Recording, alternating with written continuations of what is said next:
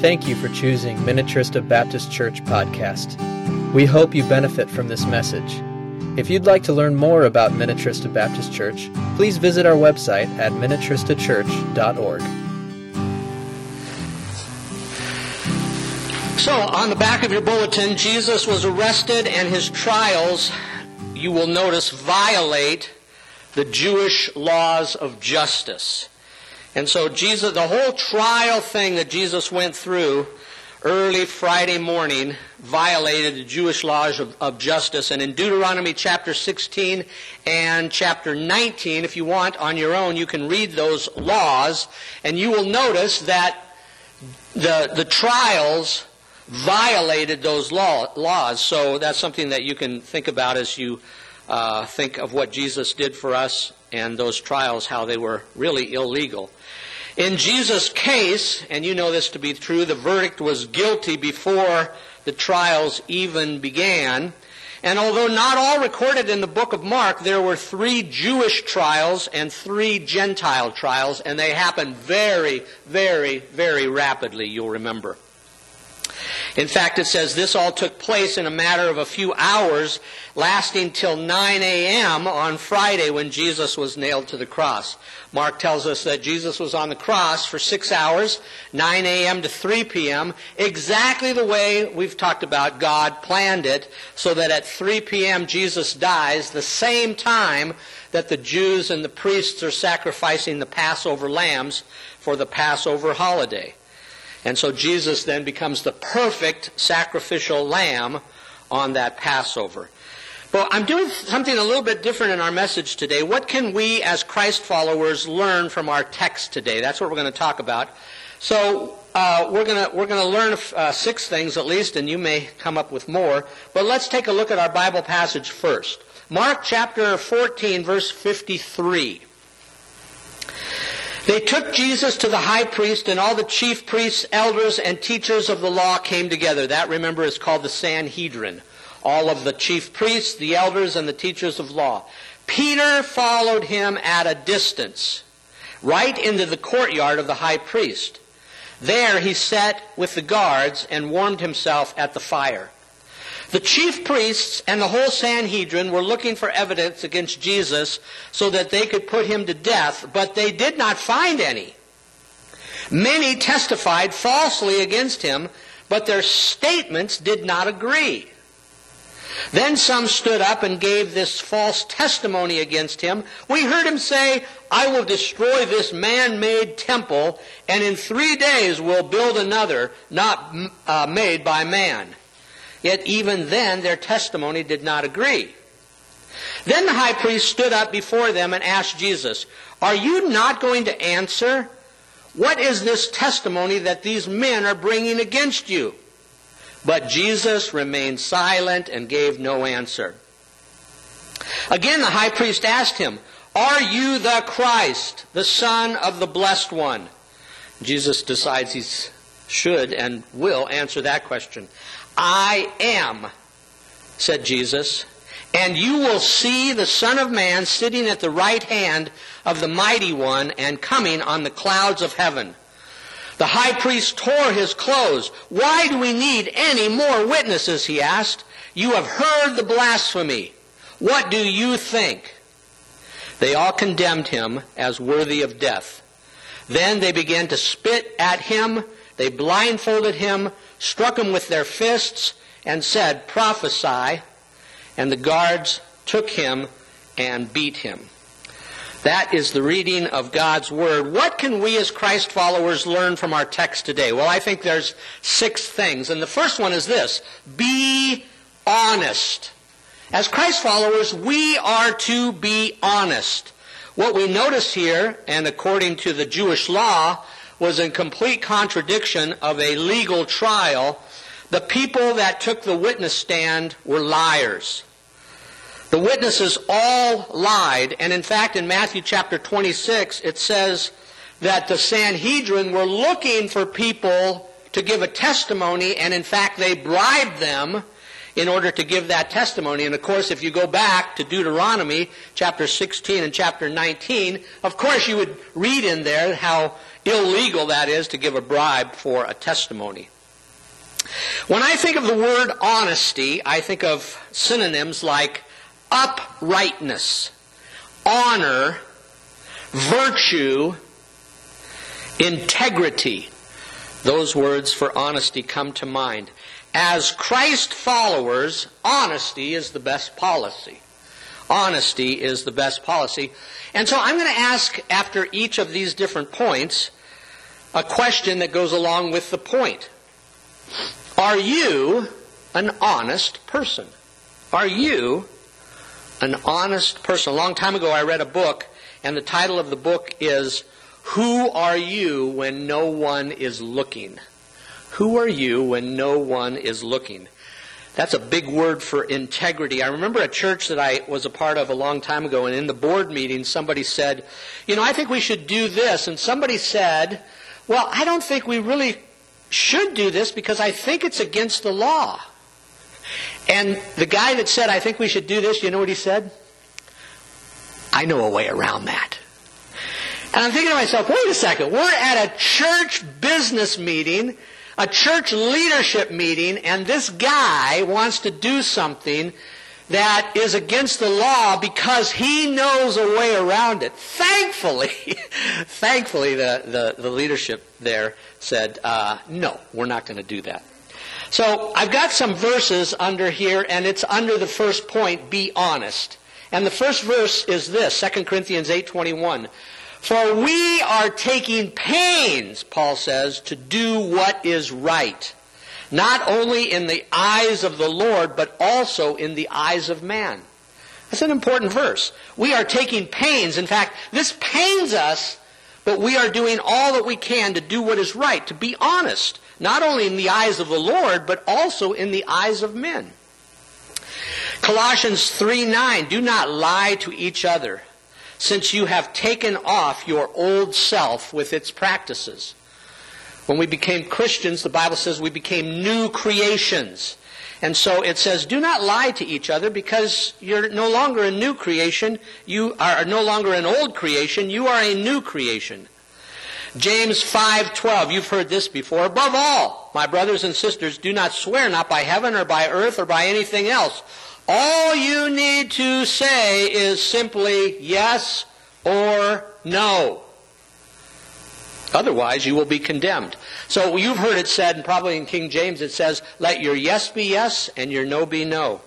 I remember when I was a kid, you know, you'd say yes, and then what would you do? You cross your fingers because for some odd reason that means that you don't have to tell the truth. Or you would say, I swear, I swear. And of course, that verse says, let your yes be yes and your no be no. Do not swear by heaven, by earth, or by anything else. Let your yes be yes. If you say yes, don't have your fingers crossed because you know you're not going to do it. If you say no, don't have your fingers crossed because you know you are going to do it, etc., etc. Philippians 4 8. Finally, brothers and sisters, whatever is true, whatever is noble, whatever is right, whatever is pure, whatever is lovely, whatever is admirable, if anything is excellent or praiseworthy, think about such things. Those are the things that are to preoccupy our minds. So the first point in what can Christ followers learn from our text today is to be honest. The witnesses definitely were not. The second thing we can learn from our text today is be bold. Be bold. Mark locates Peter and he is slinking in and basically trying to blend in. But one thing about Peter, at least he's in the vicinity of where Jesus is. He makes it, the Bible says, to where the chief priests are, the courtyard of the high priest. He makes it there, verse 54. But he follows at a distance. He's trying to blend in. But at least he's in the vicinity. I, I, I, think about Peter, and I'm wondering where are the other ones? Where are the other? At least Peter is in the vicinity. His presence and semi boldness does not last very long, as we will take a peek at next week. But here we see what I would call probably a timid Peter. Boldness, however, comes after he receives the Holy Spirit. Remember in Acts chapter 2, Peter and the other disciples received the Holy Spirit. And then in Acts chapter 2, chapter 3, chapter 4, you start reading some of those uh, early passages of the book of Acts, and you see Peter completely bold in his expression of faith. Paul was bold. David was bold. Daniel was bold. Esther was bold. And here's a question for you Are, are you a bold Christ follower? Are you a bold Christ follower? I think Tony is a bold Christ follower this past week. I shouldn't tell you this, but uh, this past week, Tony and I played golf together. And uh, it was early in the morning, and we came upon another foursome that was playing golf. And uh, the guy says to us, Are you brothers of the same mother? And I kept, the first thing I thought was, I, I hope they realize that I'm the younger brother. I mean, that was the first, that was the first thing that came to mind for me, but that was not the first thing that came to mind for Tony. It was something that was more bold. And he said to them, We are brothers, but not of the same mother, but we have the same father. And so, at first I thought, I had to think about it for a second, but then I thought, oh, I, I know where he's going now. And he said, we're brothers in Christ. We're brothers in Christ. And it was interesting because the response of the four that were in front of us was like, oh, Oh, okay, okay. Uh, usually you can tell if you're uh, in the presence of other believers because they say they would say something like, "Oh, that's a good one. Oh, I know exactly what you're talking about. We're we're Christ followers too." But you know, they probably weren't. But nonetheless, Tony was not concerned about who was the older or the younger brother. Tony was being bold. And let's take a look at some verses here. Romans 8:31 What then shall we say in response to these things? If God is for us who can be against us? We live in what unfortunately probably is more and more an unchristian world and possibly an unchristian United States. But the idea that God is for us and who can be against us can help us be more bold. Joshua 1:9 Joshua is taking over from Moses. Right at the get-go in the book of Joshua the Lord says to him, Have I not commanded you, be strong and courageous? Be bold, in other words. Do not be afraid, do not be discouraged, for the Lord your God will be with you wherever you go. So that's an encouragement for Joshua as he begins to take over for Moses entering the promised land. Be strong and courageous. Acts 4:31 after they play, after they prayed, the place where they were meeting was shaken and they were filled, all filled with the Holy Spirit, and spoke the word of God boldly. 2 Timothy 1 7, for the Spirit God for the Spirit God gave us does not make us timid, but gives us power, love, and self-discipline.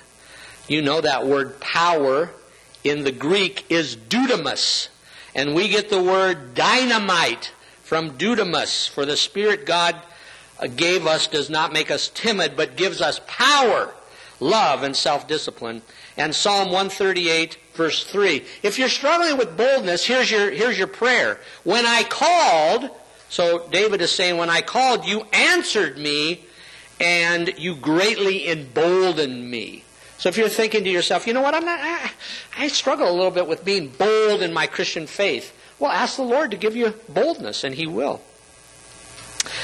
The next thing we notice from our passage that we as Christ followers should follow is number three, be slow to speak. Be slow to speak. Did you notice in our reading how Jesus was slow to speak? Verse 61 says, But Jesus remained silent and gave no answer.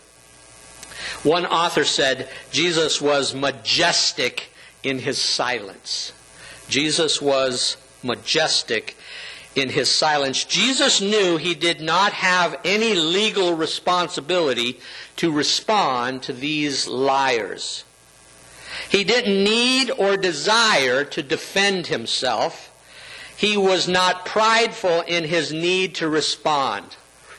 That goes so far against who we are. If somebody says something that's negative about us, we immediately want to get in their face. That's not true. That's not true. And then, and then go and, and tell all the reasons why that's not true.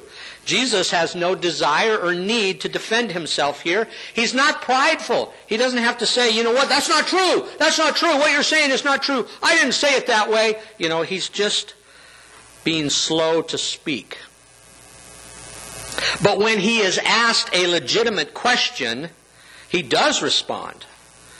And the legitimate question is the latter part of verse 61 Are you the Christ, the Son of the Blessed One? That was a question that Jesus knew he was going to answer and that he should answer.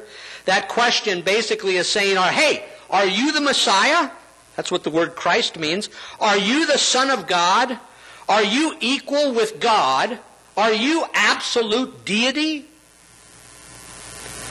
And this is a question Jesus chooses to answer, and he says, I am. I am. And Jesus knows the intent of the question. He knows his answer means death. He knows the high priest will use the blasphemy card, but he boldly gives his answer anyway I am. I think what we can learn here is a good lesson for each of us, especially me, when to speak and when to remain silent. In on the computer you can go and, and look up Bible verses. And so I went to the computer and I looked up Bible verses on being slow to speak. And oftentimes you don't get this many, but something popped up and said 100 Bible verses on being slow to speak. I'm thinking, wow, the Bible must know that that's an important thing for us if it's got at least a hundred Bible verses on being slow to speak. But I have some here that I wrote down, actually two. And you know this one, my uh, James 1 9, my dear brothers and sisters, take note of this. Everyone should be quick to listen slow to speak, and slow to become angry. Oh, that's an important Bible verse. And then I love Proverbs. You can always find a verse about these things in Proverbs. Sin is not ended by multiplying words, but the prudent hold their tongues. The prudent hold their tongues. Jesus knew when to be soft spoken, when to not speak, and when to speak. It's a good lesson for us. Number four, be heaven minded. You know, a lot of people say, oh, he's so heaven minded, he's of no earthly good. Well, I think that whole statement is wrong from the get go. I think as Christian Christ followers, we should probably be more heaven minded. And I think it's interesting because after Jesus speaks, I am, answers the question, he goes on and he enhances it a bit with these words. And you will see the Son of Man sitting at the right hand of the Mighty One and coming on the clouds of heaven. What he's basically saying is, I'm going to be sitting next to God the Father, and what he's basically saying is, I am equal to God the Father. And in your Bible verses here, I have a Bible verse, Hebrews 1, 1 through 4. This is what it says. In the past, God spoke to our ancestors through the prophets, and many times and in various ways. But in these last days, He has spoken to us by His Son, whom He appointed heir of all things, and through whom also He made the universe. The Son is the radiance of God's glory the exact representation of his being, sustaining all things by his powerful word. After he had provided purification for sins, he sat down at the right hand of the majesty in heaven. So he became as much superior to the angels as the name he has inherited is superior to theirs. Jesus, it says, sits down after his jobs are done and is in that seated place. Jesus knew the cross was before him, and what is awesome about his enhancement to just the I am, and I'm quoting here from a commentary I read this this week. It says, What is awesome about this statement is it allows him in the horror of the cross to rehearse what's coming after the cross. He sees past the cross, past the burial, past the resurrection, past his ascension to his rightful place in heaven where he will judge the living and the dead. Being heavenly minded is a good thing. Jesus is saying, yes, I'm earthly in that I am He, I am the Messiah, I am the Savior, but I get, but guess what? That's not all I am. You will see me, the Son of Man, sitting at the right hand of the Mighty One and coming on the clouds of heaven. He sees beyond his earthly presence to his heavenly presence. Being heavenly minded is a good thing. Being heavenly minded allows me to look beyond this life. You know, you got to admit, sometimes life stinks, doesn't it? And for us as believers to be able to look beyond this life, to know that there's something better, much better out there, gives us the opportunity to live a godly life on earth because we know that out there it's a better, th- a, a, a, better place. And as I'm living on earth, it challenged me to, to live in a good way because I know what is out there before me. So some verses on being heaven minded. 1 Corinthians 15 58. Therefore, my dear brothers and sisters, stand firm, let nothing move you, always give yourselves fully to the work of the Lord, because you, and here's the verse, here's the part, because you know that your labor in the Lord is not in vain. What makes my labor in the Lord not in vain? Heaven. That's what makes my labor in the Lord not in vain. I have something to look forward to. 2 Corinthians 4:18 so we fix our eyes not on what is seen but on what is unseen. Since what is seen is temporary but what is unseen is eternal. We fix our eyes on heaven.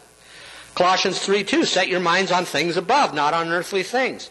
Matthew 6, 19 and 20. Do not store up for yourselves treasures on earth where moths and vermin destroy and where thieves break in and steal, but store up for yourselves treasures in heaven, where moth and vermin do not destroy, and where thieves do not break in and steal.